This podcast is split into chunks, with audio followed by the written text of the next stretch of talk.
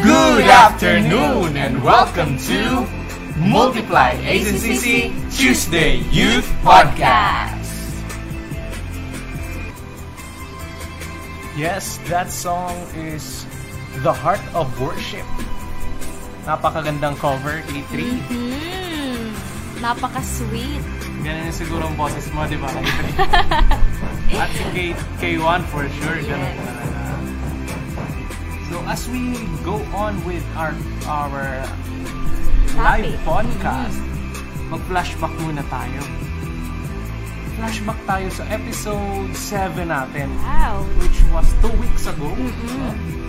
Two weeks ago, ano kayang nangyari?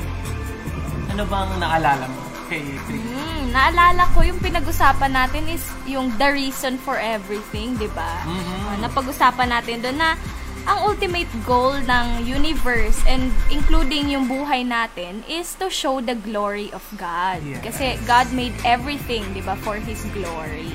That's so good. Maraming questions na nasagot. Mm-mm. Maraming mga isip ang napunuan nung episode 7 natin, di ba? At naalala ko din yung pinag-usapan natin na five ways to bring glory to God. Mm-mm. Yung una naalala ko, we bring glory to God by worshiping Him. Yes. Yung pangalawa naman ay Mhm. We bring glory to God by loving other believers. Yes, at yung pangatlo, syempre, we bring glory to God by becoming like Christ. yung pang-apat, we bring glory to God pala by serving others with our gifts. Wow! At syempre yung panglima, by telling others about. Napakaganda Nice. naman. Punong-puno ang ating episode 7. Pwede niyong i-replay ang ating episode sa sa Spotify and even dito sa Facebook page natin, 'di ba? Pwede nilang balikan 'yan. sa Spotify natin. You don't need to sign up for an account, no? Libre siya. Install niyo lang yung Spotify app and you can already search Multiply ACCC Spotify Podcast. Napaka-bless naman natin. At syempre, panibago na naman ang ating mga pag-uusapan ngayong episode 8. Yes. At syempre, ang ating episode 8 ay pinamagatang Plan for God's Pleasure.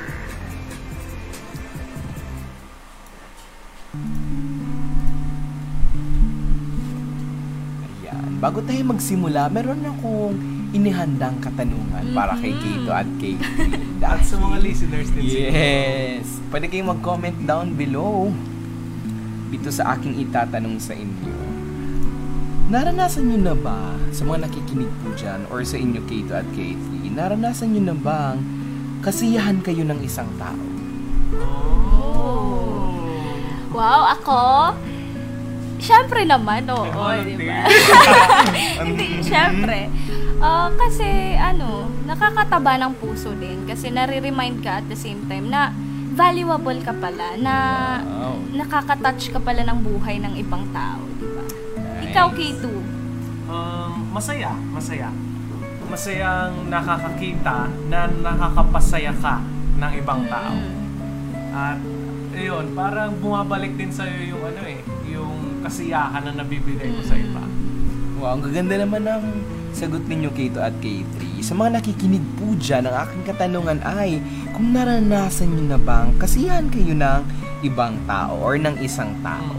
Yes, pwede nyo, pwede kayo mag-comment dyan para malaman din po namin ang inyong mga thoughts. Pero sa ating pag-uusapan sa hapon na ito, tayo pala ay nilikha para sa kasiyahan ng Diyos.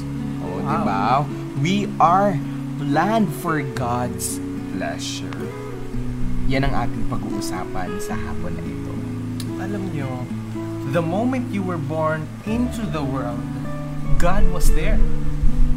God was there as an unseen witness, smiling at your birth.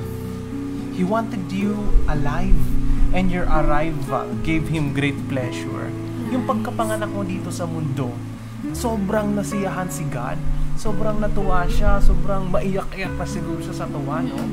At yun ang pinakaunang nagawa mo para sa kanya. You gave Him pleasure. nang isilang ka pa lang sa mundong ito. So sweet. And alam nyo, kung tutuusin, God did not need to create you. Diba? Hindi tayo kailangan ng Diyos, pero pinili niyang i-create tayo. Hindi niya tayo, hindi niya tayo nilalang ng walang rason o walang dahilan. Instead, He created us for a reason. And we exist for His benefit. We exist for His glory, di ba? Na pag-usapan natin, for His purpose, and for His delight. Yes. Agree ako dyan sa K3. Maraming tao ngayon, minsan parang nalulungkot na tayo kasi parang hindi na, walang nakakasabi sa atin na natutuwa sila sa atin, no? Mm. Maraming kabataan ngayon, yung nade-depress ba kasi parang wala silang value, wala silang purpose sa buhay. Pero et, si Lord pala, si God, ay nadidelight sa atin. Pagkalikha niya pa lang sa atin, Mm-mm. di ba? Wow. At yun yung magandang maunawaan ng bawat tao. At alam niyo ba, bringing enjoyment to God pala, yung living for His pleasure, kailangan pala yun yung first purpose natin. It is the first purpose of our life. Kasi pag naunawaan talaga natin, when we fully understand yung katotohanan, you will never again have a problem, no, with this feeling insignificant. Kasi nga, it proves your worth. Pag nalaman natin yung kahalagahan na special ka, na nabubuhay ka para sa kanyang kalukuran, para kay God, ito yung bibigay sa atin ng patunay na mahalaga ka, mahalaga ang bawat isa sa atin. That's true. That's so true. And if you are that important to God and He considers you valuable enough to keep with Him for eternity, what greater significance could you have, di ba? Kung ganun ka ka-importante sa Diyos at sa paningin niya na napakalaga mo at kailangang makasama ka niya sa magpakailan pa man, ano pa ba ang maaring humigit dito? What could be greater? You are a child of God, dear listener. You are a child of God. And you bring pleasure to God like nothing else He has ever created. Wala siyang ibang nilikha na hihigit sa iyo sa pagbibigay ng kasiyahan sa Kanya. Mm, that's so true, K2. Kasi sabi nga sa Bible, di ba, because of His love, God had already decided that through Jesus Christ, He would make us His children. And this was His pleasure and purpose. Itinalaga niyang maging anak kanya sa pamamagitan ni Jesus. At ito, ito yung pagiging anak natin ni, ni God. Ayon to sa kalooban niya at sa purpose niya. Ginusto niya talaga na maging anak ka niya and it's His pleasure to be a father to you. Um, ginawa ka na niya, tapos hindi lang yung napilitan siya, kumbaga, Mm-mm. natuwa pa siya, nasiyahan pa siya. Yes. Dahil alam niyo ba, isa pala sa pinakamahalagang pagpapala na ibinigay sa atin ng Diyos ay yung kakayahang makaramdam ka ng lubos na kasiyahan. Mm. Anong ibig Diba? sabihin? Ibig sabihin nun ay binigyan ka niya ng limang pandama. Yun yung ating mga five senses at pati yung emotions mo pala, yung emotions natin so that you can experience it. Kasi gusto niyang mag-enjoy ka ng buhay. Not just endure it, 'di ba? Hindi lang puro pagtitiis ang nais niyang gawin mo, kundi i-enjoy natin yung buhay. Wow. Kaya pala may five senses tayo, sabi mga kanina. no? Yes. Para ma-feel natin yung pleasure Mm. na ginawa niya din para sa atin. Mm-mm. No? He, God wants us to enjoy life, not just endure it. Reason then that you are able to enjoy pleasure is that God made you in His image. Kaya pala, tayo nag enjoy ng pleasure na galing kay God Mhm. ay kasi ginawa niya tayo ng ganoon. Nilikha tayo ng Diyos, nakawangis niya. Kaya ganun din yung yung kapasidad natin para ma-enjoy yung pleasure. At napakaganda. Thank God, no?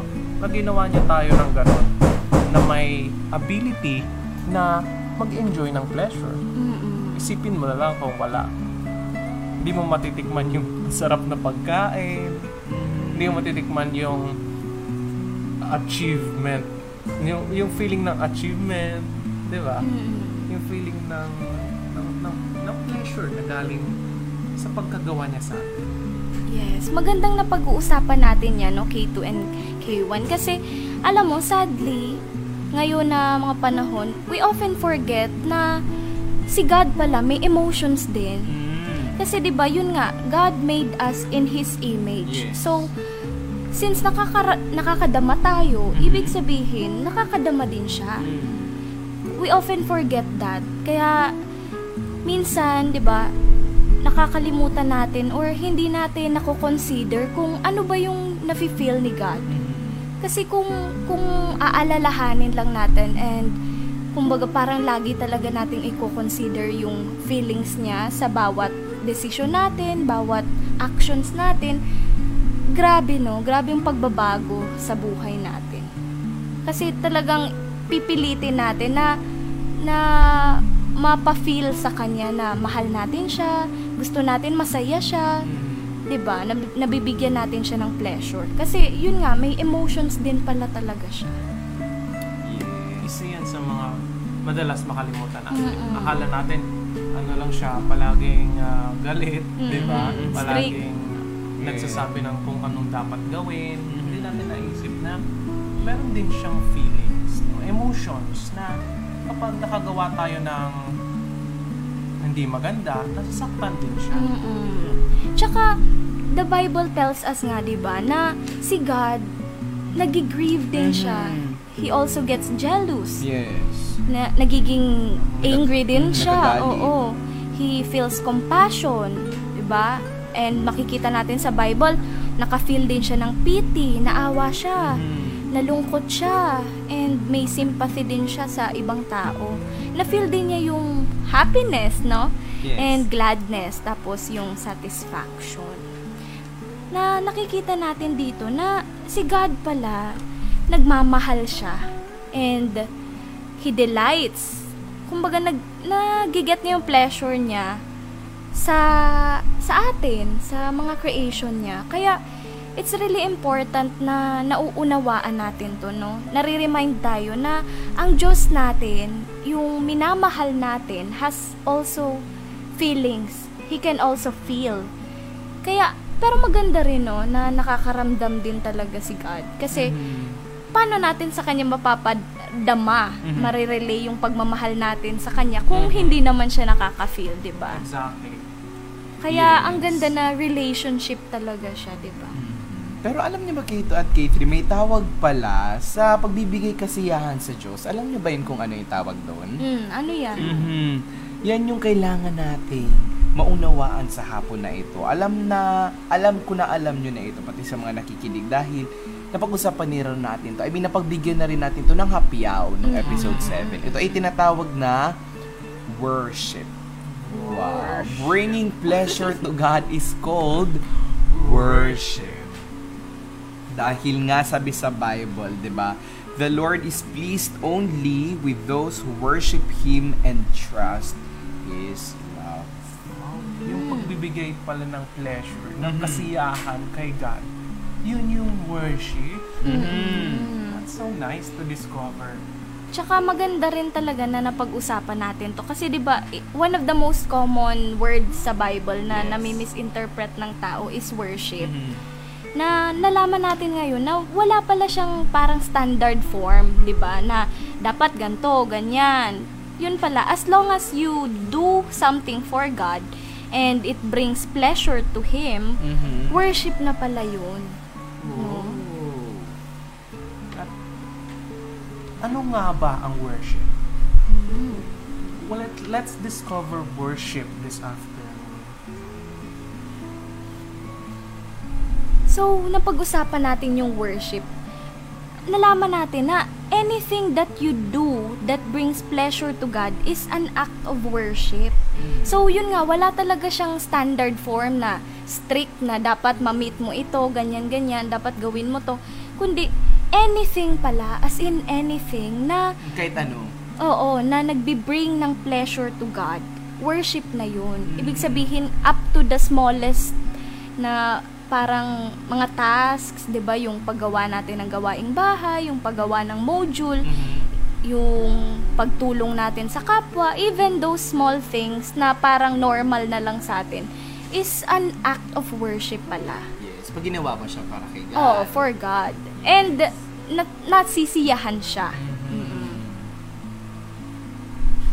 alam niyo ba, pa, karagdagan para mas mapalakas yung uh, yung yung argument natin about worship. Anthropologists have noted that worship is a universal urge.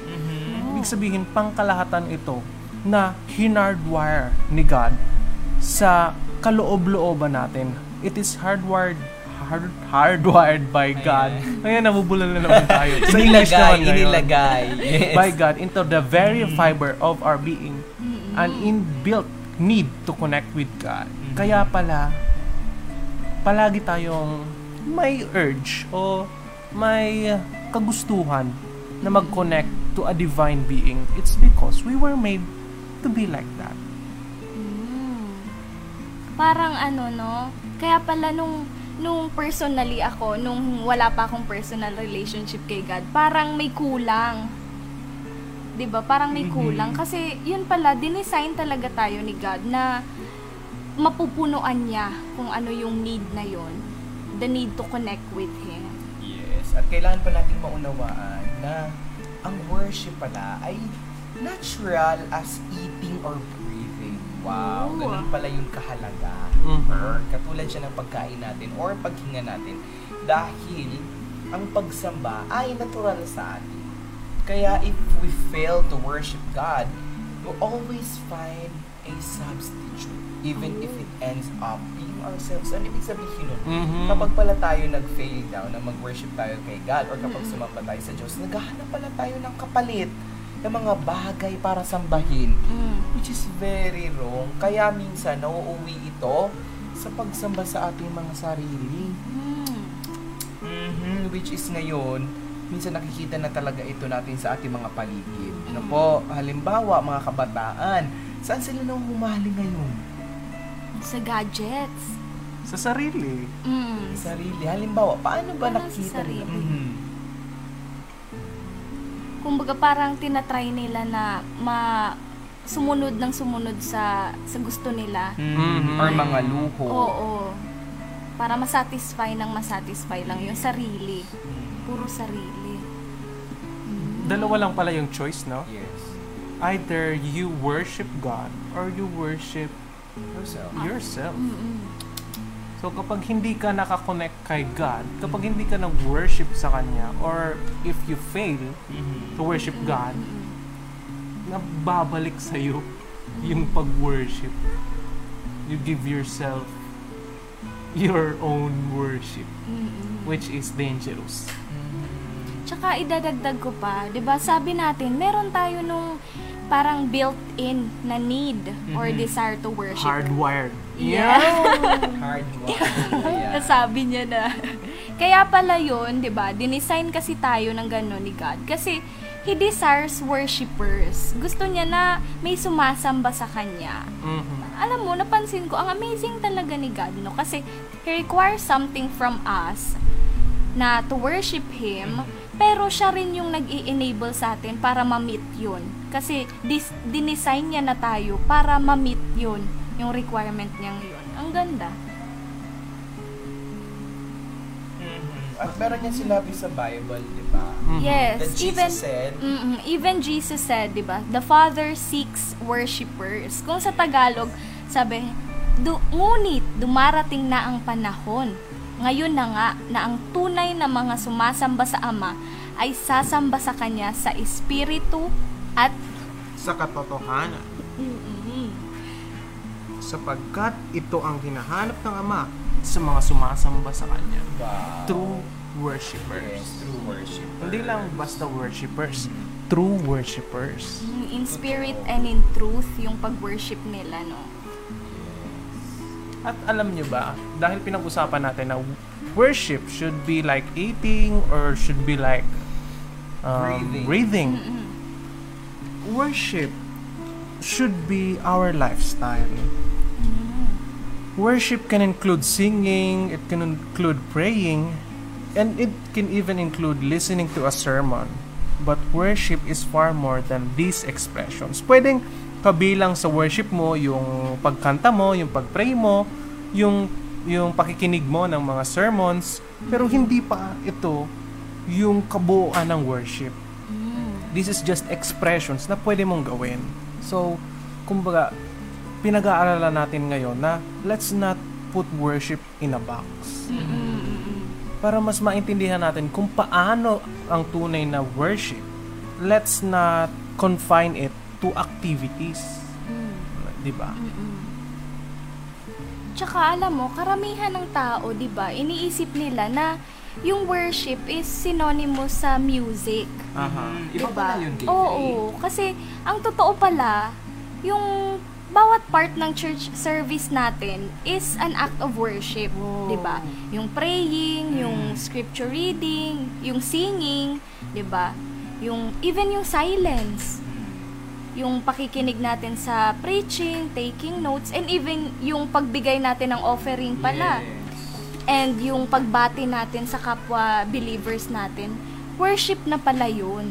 Kaya, hindi lang talaga siya limited sa music, di ba? Kasi sabi nga ni K2, lifestyle mismo. Yes. Ang ganda lang na maunawaan pala natin, no, na yung pag-worship pala, yung lahat talaga nating ginagawa, basta Mm-mm. ginawa siya natin para kay God, yun pala yung worship. Mm-mm. Which is, ang ganda lang na ngayon, napapalitan sa ating mga isipan na hindi lang pala yung pag-worship ka, ay kumakanta ka. Oo, oo. Di ba? Pa, kumbaga, masyado tayong nalilimitahan noon. Yes, or yun kasi yung parang nakalakihan din natin na Oo. kapag nag-worship, kailangan nakataas yung kamay, Mm-mm. kailangan kumakanta tayo, may instrument, pero hindi pala. Na isa pa pala nating pagbinsan na misuse natin na yung worship pala ay parang particular style lang siya ng isang music. Mm. Halimbawa, ah, for example, if a song is fast or loud, 'di ba? Yun yung minsan natin tinatawag na mga praise song, 'di ba? Guilty Kapag ako dyan. Mhm, 'Di ba mga praise song 'yun? Kapag naman daw mga slow tapos yung mga quiet or intimate siya or kapag yung guitar lang tapos acoustic, yun na yung mga tinatawag na worship. Worship. Mm. Pero this is a common misuse of the term worship pala. Mm. Hindi pala yun. As a song leader, K1, hindi pala yun yung ibig sabihin ng worship, no? Worship has nothing to do with the style or volume or speed of a song. Mhm. God loves all kinds of music. All kinds talaga. All Ibig kinds sabihin of pati pala yung maingay, yung rock. God loves all kinds of music. Mm. Because He invented it all fast and slow, loud and soft, old and new. Mm. Diba? Binigyan niya tayo ng inspiration sa music. So, ang importante na lang ay yung kahulugan, Mm-mm. kahulugan Yes, ng kahulugan. music. But hindi nga, hindi lang doon limited, di ba? Mm. Hindi lang limited sa, mi- sa music, yung worship. Mm. Tsaka kasi kung kung worship is limited sa music, edi lahat ng hindi marunong kumanta, 'di ba, or tumugtog, hindi na makaka-worship. Oo. It just proves, 'di ba, na worship is far more than music. Kasi kaya sa mga listeners natin diyan na nahihiyang kumanta sa church Mhm. kasi hindi Hindi kasing galing musical. ng worship team yung boses nila. Okay lang 'yan kasi hindi naman big deal kay Lord yung boses mo Mhm. or yung style ng pagkakakanta mo kundi Wow. yung yung message kumbaga yung puso mo Yung nung puso. habang kinakanta mo yung yung song. Yes. Or halimbawa yung pag-serve mo, 'di ba? Kung Mm. service kang tao, hindi ka musical or yung iba nga, eh, may nakita pa ako dyan, hindi siya musical, pero nagpipaint siya habang nag-aano. Ay, oo. 'Di ba? Iba-iba kasi tayo yung pagkakalika sa atin ni God. Kaya hindi lang siya talaga sa music yung pag-worship. Yung iba nagsusulat din, no? Yes. They, they express their worship to God by writing letters to God or Mm. uh, writing inspirations and sharing it to people. So, madaming kahulugan ang worship. Isa lang doon, yung music. Yes. At yung isa palang song, kapag in-offer natin siya kay God, ha, in spirit and in truth, it is an act of worship. Kapag tayo umawit sa spirito at katotohanan, ito'y pagsamba.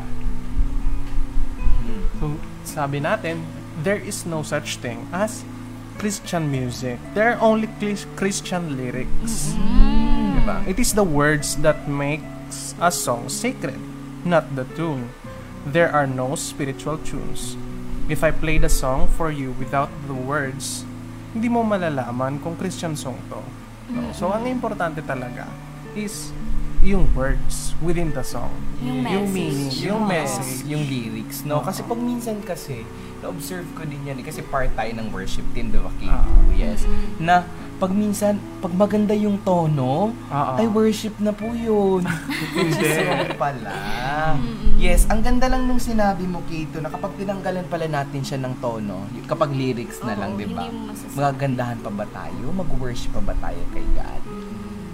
That's true. Kaya choose your songs no? Yes. by their lyrics. Yes. Hindi yung mga ano lang, yung kahit anong mga Tono. Oo, Mhm. tono upbeat, anong mga upbeat. lyrics din, Oo, di ba? oo, oo. Mhm. So- Or kapag yung tono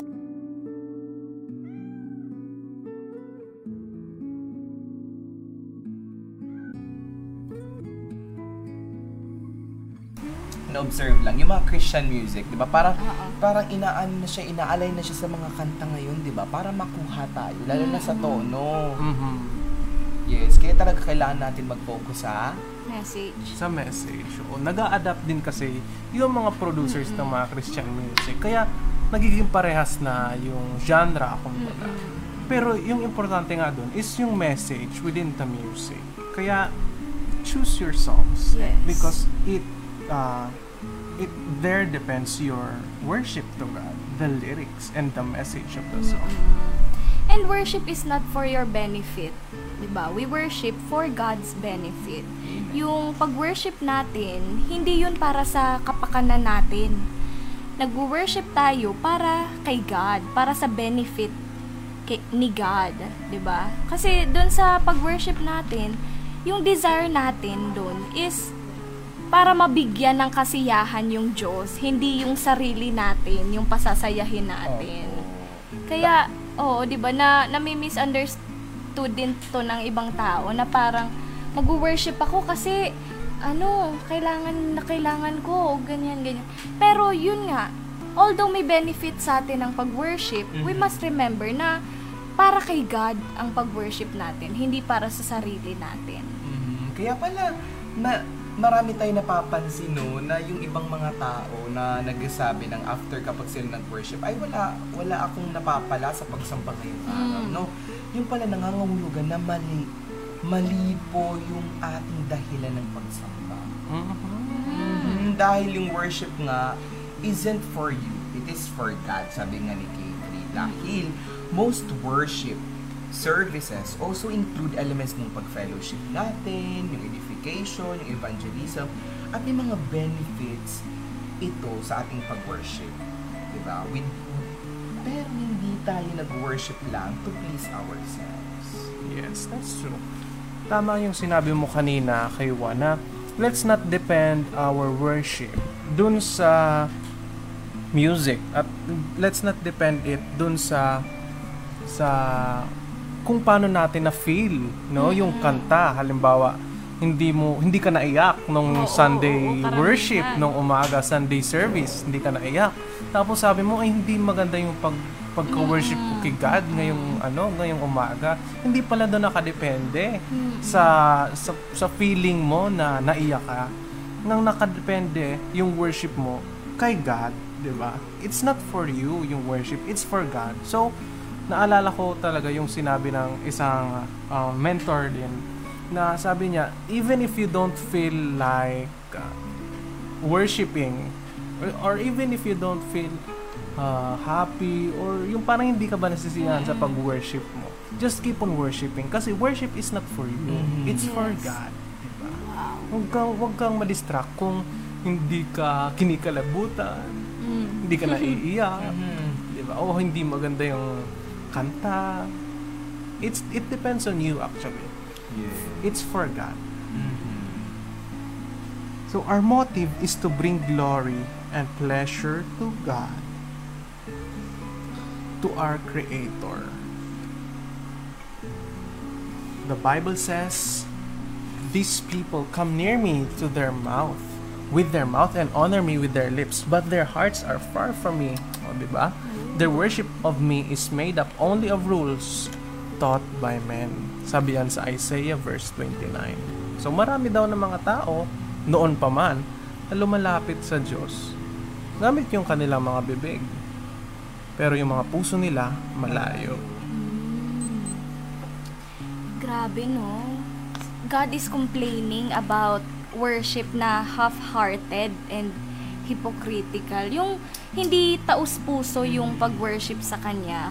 Kasi 'di ba yung mga tao noon and even now makikita natin 'di ba parang nag-offer sila ng mga gasgas na panalangin or mga praises na insincere or empty words or yung mga ritual na parang gawa-gawa lang nila hindi nila pinag-iisipan yung mismong kahulugan nung ginagawa nila. Kumbaga, parang naging naging routine na lang nila yung pag-worship nila. Pero hindi naman talaga nila sinasapuso yung ginagawa nila. Kaya yung tinitingnan talaga ni God sa worship natin is yung puso natin, 'di ba? Sabi niya, pwedeng yung actions natin, pinapakita natin na wino-worship natin siya, pero yung puso pala natin malayo sa Kanya. Kaya, yun, yung motive din talaga, yung drive ng puso natin. Kung bakit ba natin wino-worship si God? Mhm. Yun yung tinitingnan niya.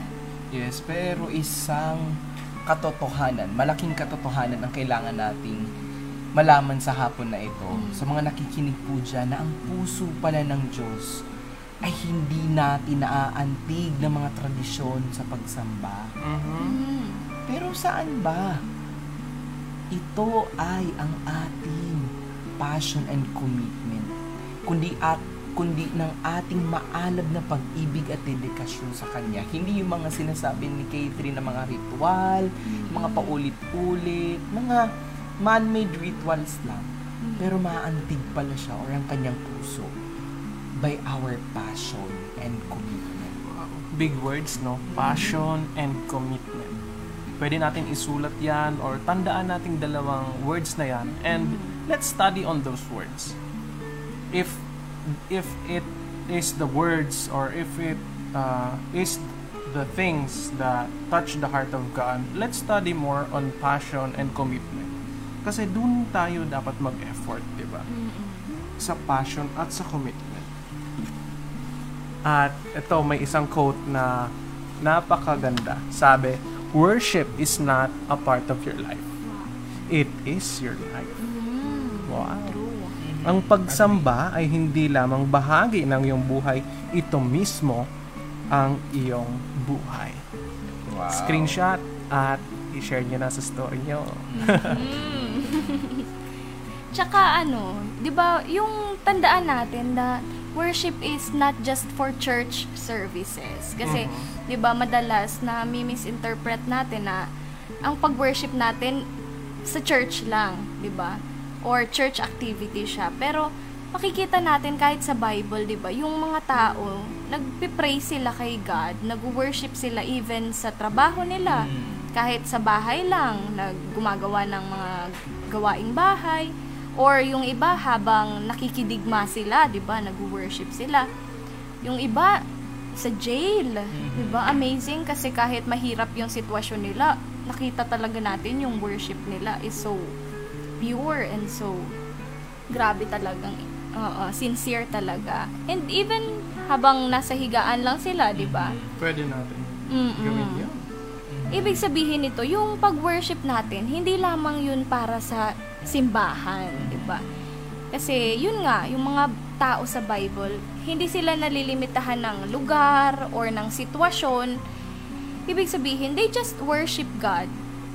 Kahit ano pa yung si- sitwasyon nila, kahit nasan pa sila, anong ginagawa nila. Basta, i-dedicate nila yung ginagawa nila kay God. And mabibring nila ng kasiyahan si God that is worship. Kaya, ganun din yung gawin natin, no? Na, no matter where we are, anong hinaharap natin, na matutunan natin na magbigay pa rin ng worship kay God. Yes, agree agree ako sa iyo, K3 dahil nga yung pag-worship natin or yung pagpupuri natin sa ating Panginoon, pwede natin yung unang gawin or yun talaga yung dapat natin ginagawa pagkagising pa lang natin sa umaga at yun yung huling dapat gawin natin bago naman tayo matulog. Dahil nga lifestyle natin yun. Yes. Mhm. Katulad ng sinabi ni David, na sabi niya, I will thank the Lord at all times. At all times po yun ha. My mouth will always praise Him. Oo, tama ka dyan, kay Juan. Even sa simple words, no? Pagkagising mo sa umaga, sabihin mo, thank you Lord. Pasalamat ka dahil buhay ka. Pasalamat ka dahil healthy ka, di ba? There's so much uh, to thank for. At pagtulog mo din, bago ka pumikit ng mga mata mo, say a prayer. Say a thanksgiving prayer. Isa-isahin mo sa isip mo yung mga magagandang ginawa ni God sa'yo sa buong araw na yon. And that is praise. That is worship. Yes. So every activity can be transformed into an act of worship when you do it for the praise, glory, and pleasure of God. Every activity, ha? So, kahit anong ginagawa man natin, if we do it for God, it could be an act of worship. Ang sabi sa Bible, so whether you eat or drink, whatever you do, do it all for the glory of God. Kung naghahanda man tayo para sa bagyo, do it for the glory of God. Kung naguhugas man tayo, do it for the glory of God. Di ba? Kung ah, nagluluto man tayo, gumagawa man tayo ng modules, o ano pa man na ginagawa natin, do it all for the glory of God. Yes. Tsaka si Martin Luther nga, may sinabi siya na quote. Sabi Wait, niya, favorite ko yan, si Martin Luther. Mm.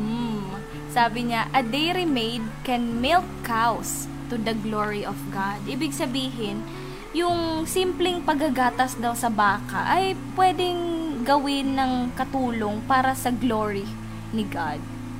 This shows na kahit yung sobra talagang mga simple, 'di ba? Or yung work mo mismo, kung ano pa man na ginagawa mo, pwede mo talaga siyang ma-convert into worship as long as you you offer it to God and gagawin mo siya para para kay God.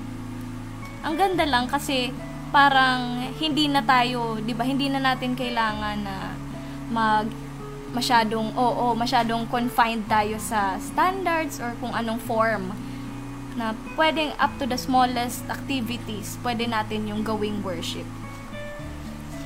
Kaya, paano ba? Paano ba yun, K1, na gagawin natin yung lahat para sa glory ni God? Yes. Paano ba yun? Madaling-madali lang yan, K3. By doing everything, di ba? Gagawin natin yung lahat as if you were doing it for Jesus. At hindi lang pala doon yung titigil, yung pagawa natin lang kay Jesus. Mas gugustuhin niya, guys, na patuloy tayo sa pagkipag-usap sa Kanya habang ginagawa mo yung isang bagay na para sa Kanya. Halimbawa, may ginagawa ako na ginagawa ko to parang kay Jesus or para sa isang tao. Pero pangit na ako lang or parang ginagawa ko lang yun dahil gusto ko lang siya gawin. Pero mas maa-appreciate ata ng isang tao kapag kinakausap mo siya habang ginagawa mo yun para sa Kanya. Diba? Para mas makilala mo pa siya. Ganda, no? Kung naglalaba ka, Mm-hmm. ah, pwede mo yung gawin. At nakikiusap ka kay God. Sabihin mo sa Kanya yung mga nafe-feel mo, yung mga alalahanin mo, kung nahihirapan ka mang kuskusin, yung mga damit na yun, o kung, nagtutupi ka, kung ano yung nasa puso mo, na-appreciate ni God kapag kinakausap mo din siya habang ginagawa mo yung mga bagay para sa Kanya. Sabi nga sa Bible, whatever you do, work at it with all your heart as working for the Lord and not for men. Yes, not for me. Kaya kung isa-sum up, 'di ba, parang makikita natin na meron palang secret sa lifestyle of worship. And that is doing everything as if you were doing it for Jesus. So, yun nga, kung kahit ano pa yung ginagawa natin, isipin natin, kung ginagawa ko pa, ko ba to para kay Jesus, paano ko to gagawin? 'Di ba?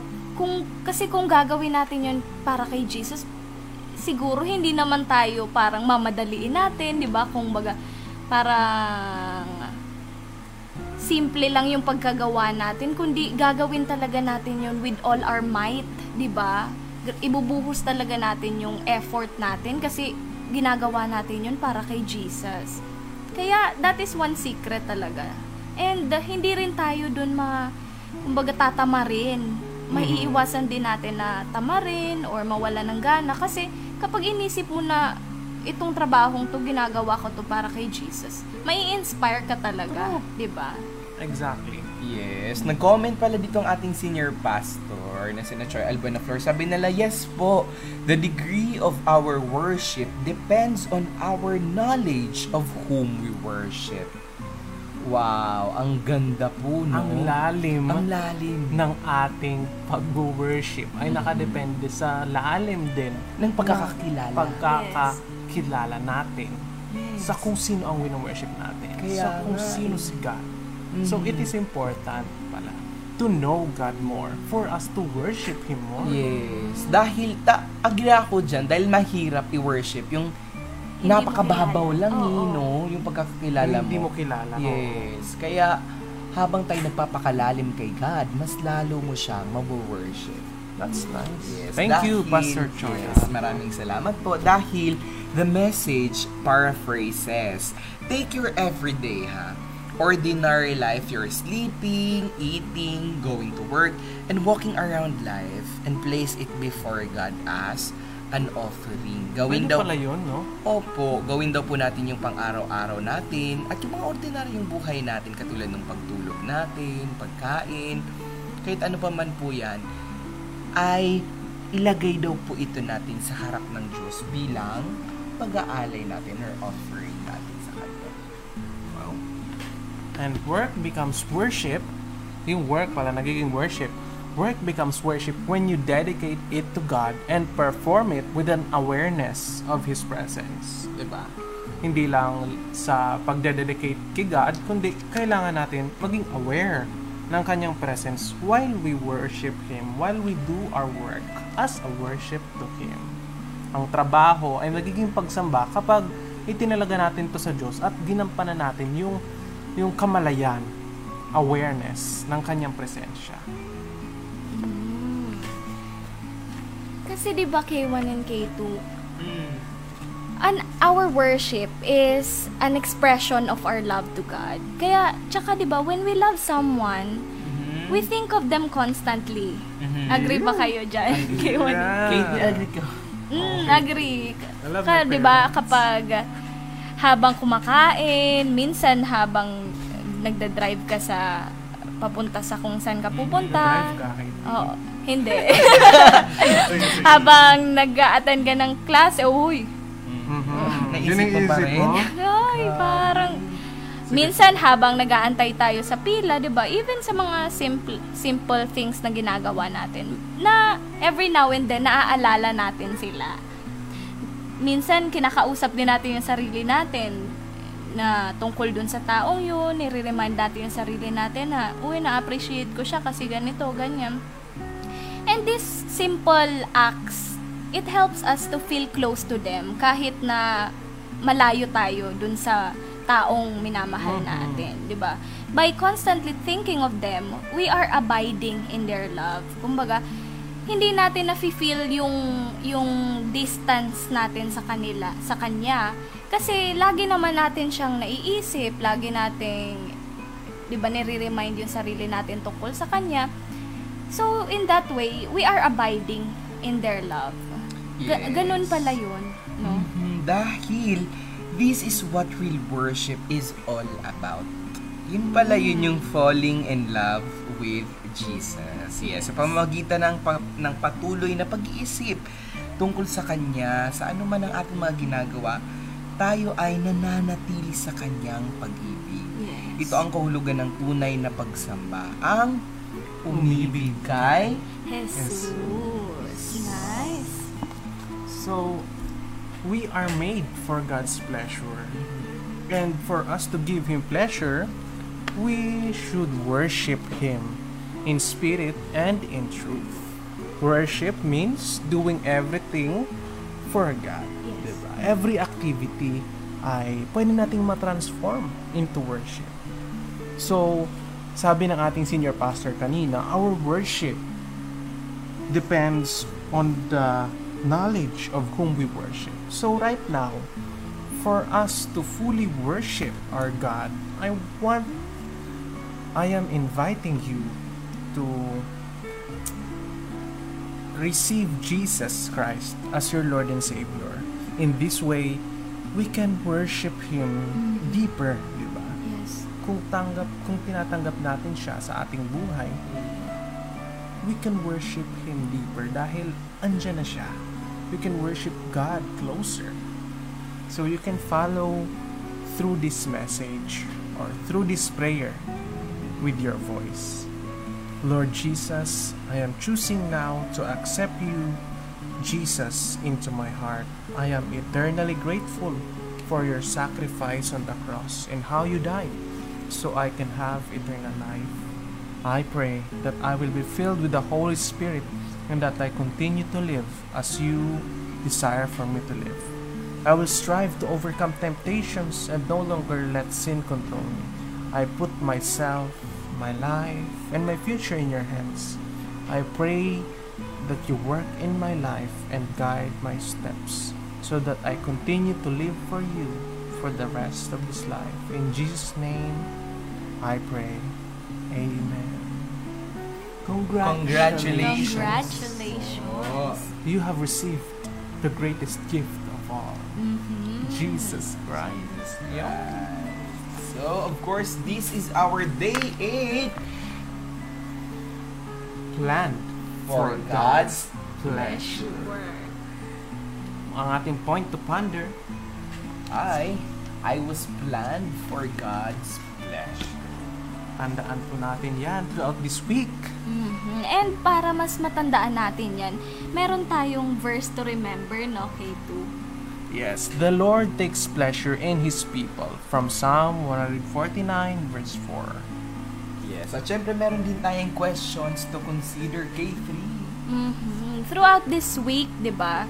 Pwede natin pag-isip-isipan habang since brownout naman, wala naman tayong gaanong ginagawa o pinagkakaabalahan, bakit hindi natin i-take yung opportunity para mag-reflect?